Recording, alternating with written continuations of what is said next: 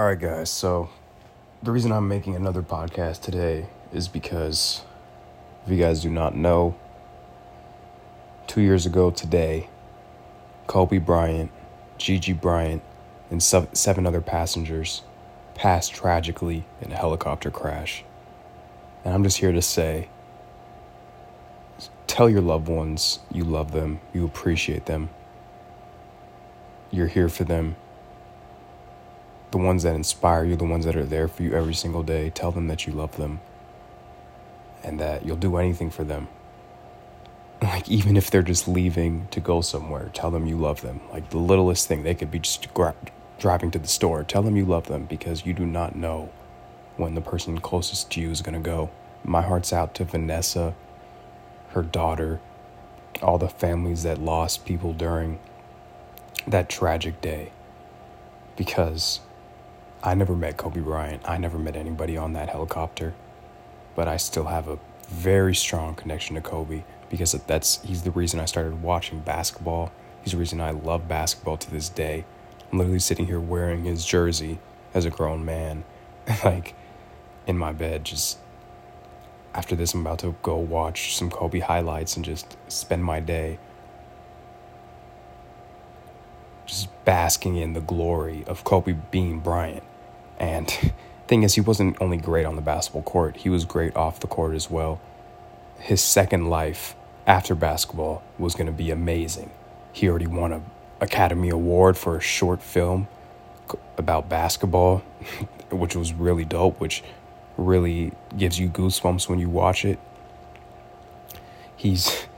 He was producing shows. He was doing everything. He was writing books, children's books. Like, who would expect Kobe Bryant to write a children's book? Like, literally, growing up, I would never expect Kobe, just the tough demeanor he had, to write a children's book. But this man had so many different layers. He was such a complicated, but he wanted you to, he was such a complicated, complicated individual, but he wanted you to know him. That was the great thing about Kobe Bryant, in my opinion.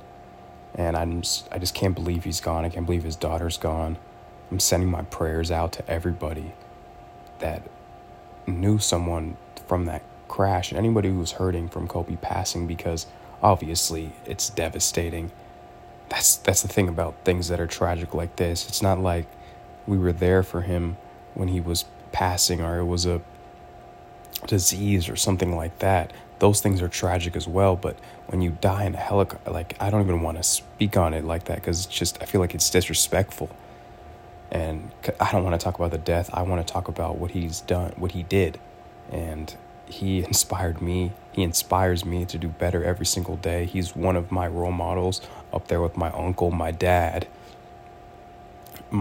All my uncles, my dad, he's up there with them, just because I've been looking up to him my whole life. Just watching his dedication to the sport he loves, to dedication to his family after the game of basketball. Even during the game of basketball, he'd always bring his daughters up after he won. When he won his two chips, he brought his daughters up with him. He always brought Vanessa. When he won his first two, three championships with Shaq, he's a family man. He's a good man. Through the ups and the downs, he was always dedicated to L A, where I grew up. So why, why wouldn't I not like him? He gave his heart and soul to the city of L A. Um, people older than me watched him grow up since he was eighteen. I was born in two thousand one, so I was born around the time they were getting, they went on their three-peat is when I was born. So I didn't really witness that. I only witnessed Kobe without Shaq. Kobe just putting up numbers, crazy numbers, being the best scorer in the league, best player in the league, and then Pau coming along and him getting two chips with Pau, and then Kobe still being the best in the league, but injuries tearing him down and him not being able to produce like he used to, and it's getting him upset. He's getting his fingers popped back into place on the sideline because he wants to get back into the game. And the last blow to him was his Achilles tearing during the middle of the game. He goes back onto the floor and shoots the second free, shoots two free throws, and then obviously leaves the game because his his Achilles was tore. But he was balling out that year. He could have went to the finals that year again, or at least got far into the playoffs. He's a five-time N B A champion, one-time M V P.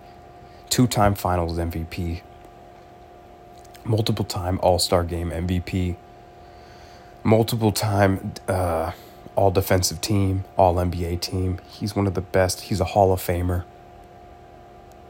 Thank you, Kobe Bryant, for giving us what you gave to the game of basketball, because I appreciate it. I know everyone who watches basketball and who watched basketball appreciates appreciates it. And if they don't, they're dumb. And my and again, my heart goes out to Vanessa and her whole family. All right, guys.